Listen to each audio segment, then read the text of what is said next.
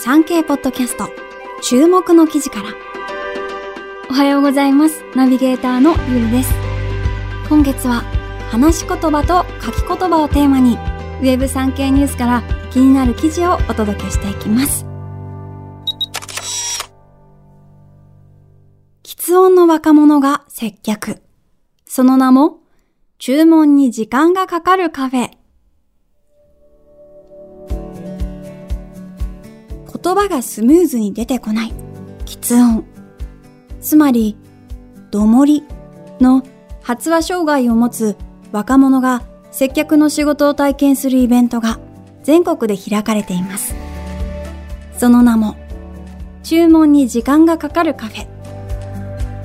客として訪れる人の中には、喫音に悩む当事者やその家族もいて、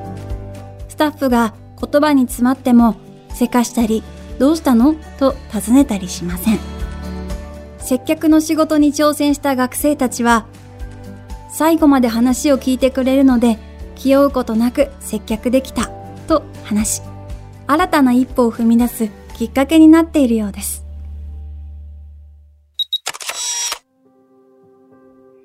2月下旬の日曜日の午後、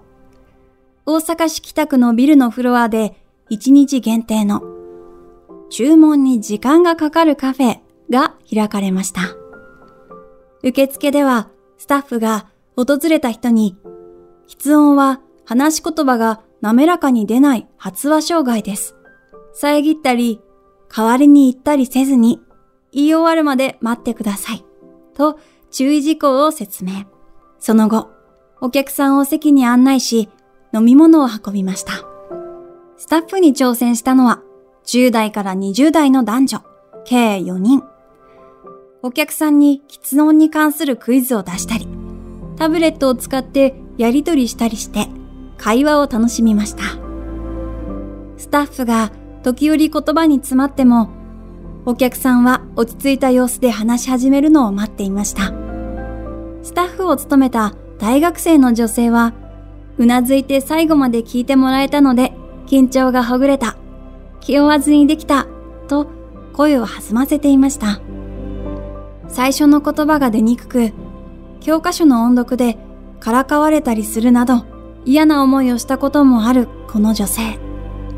アルバイト先では洗い場を担当していますが、人と話すのが好きで、人と接する仕事に憧れていたことから参加を決めたそうです。この日訪れたおよそ50人の予約客の中には、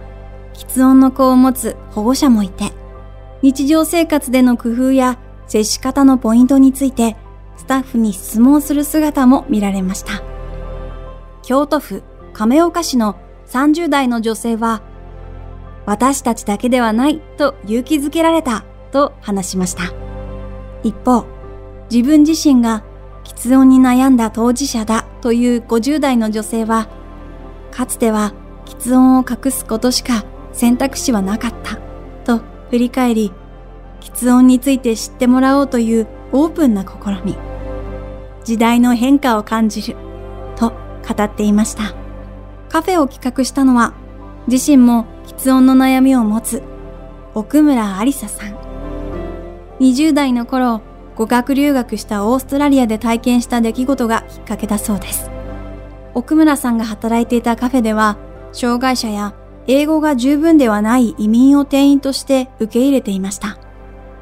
身振り手振りや表情で客とコミュニケーションをとる様子を目にし、店員はスラスラ話さなければいけない、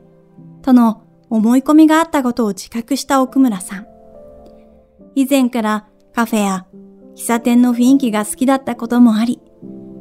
喫音があっても接客できるカフェの実現を目指しました。令和3年の夏に東京で開催したのを皮切りに、カフェは各地に広がりつつあります。カフェに参加したことをきっかけに接客業に就職した参加者もいるそうです。奥村さんは成功体験が自信につながっているのかも、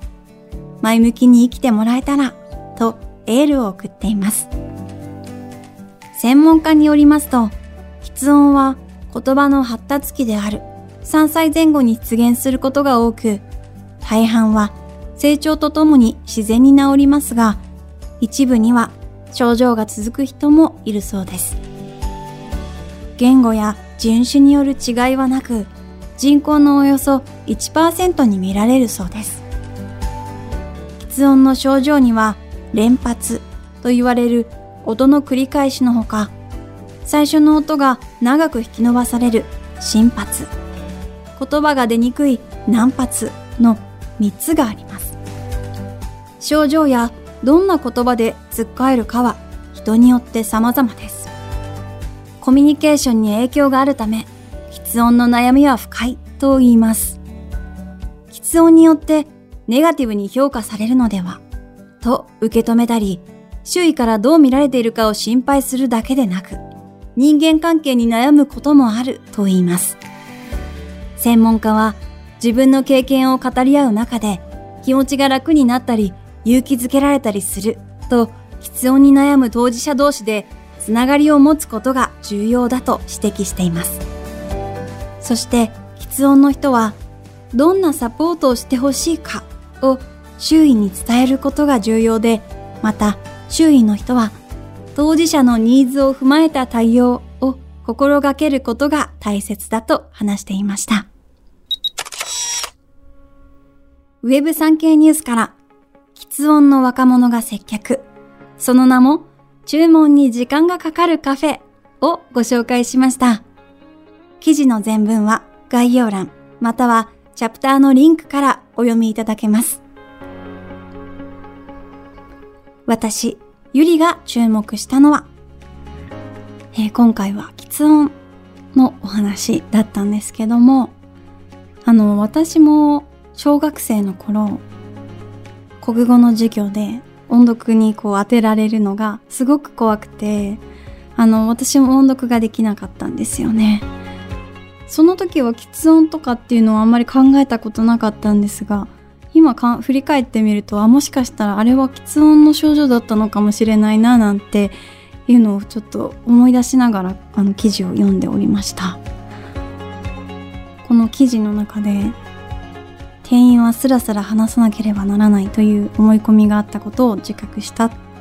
奥村さんっていうところがあったんですけども店員さんはスラスラ話さなければいけない。接客業の人はスラスラと言葉を出していかなければいけないっていう固定概念っていうのはなんかあるなーっていうふうに思いましたしそのスラスラ話せない人に対して何ですかっていう態度をとっているようなお客さんっていうのを目にすること昔はとっても多かったなっていうふうに思い出しました。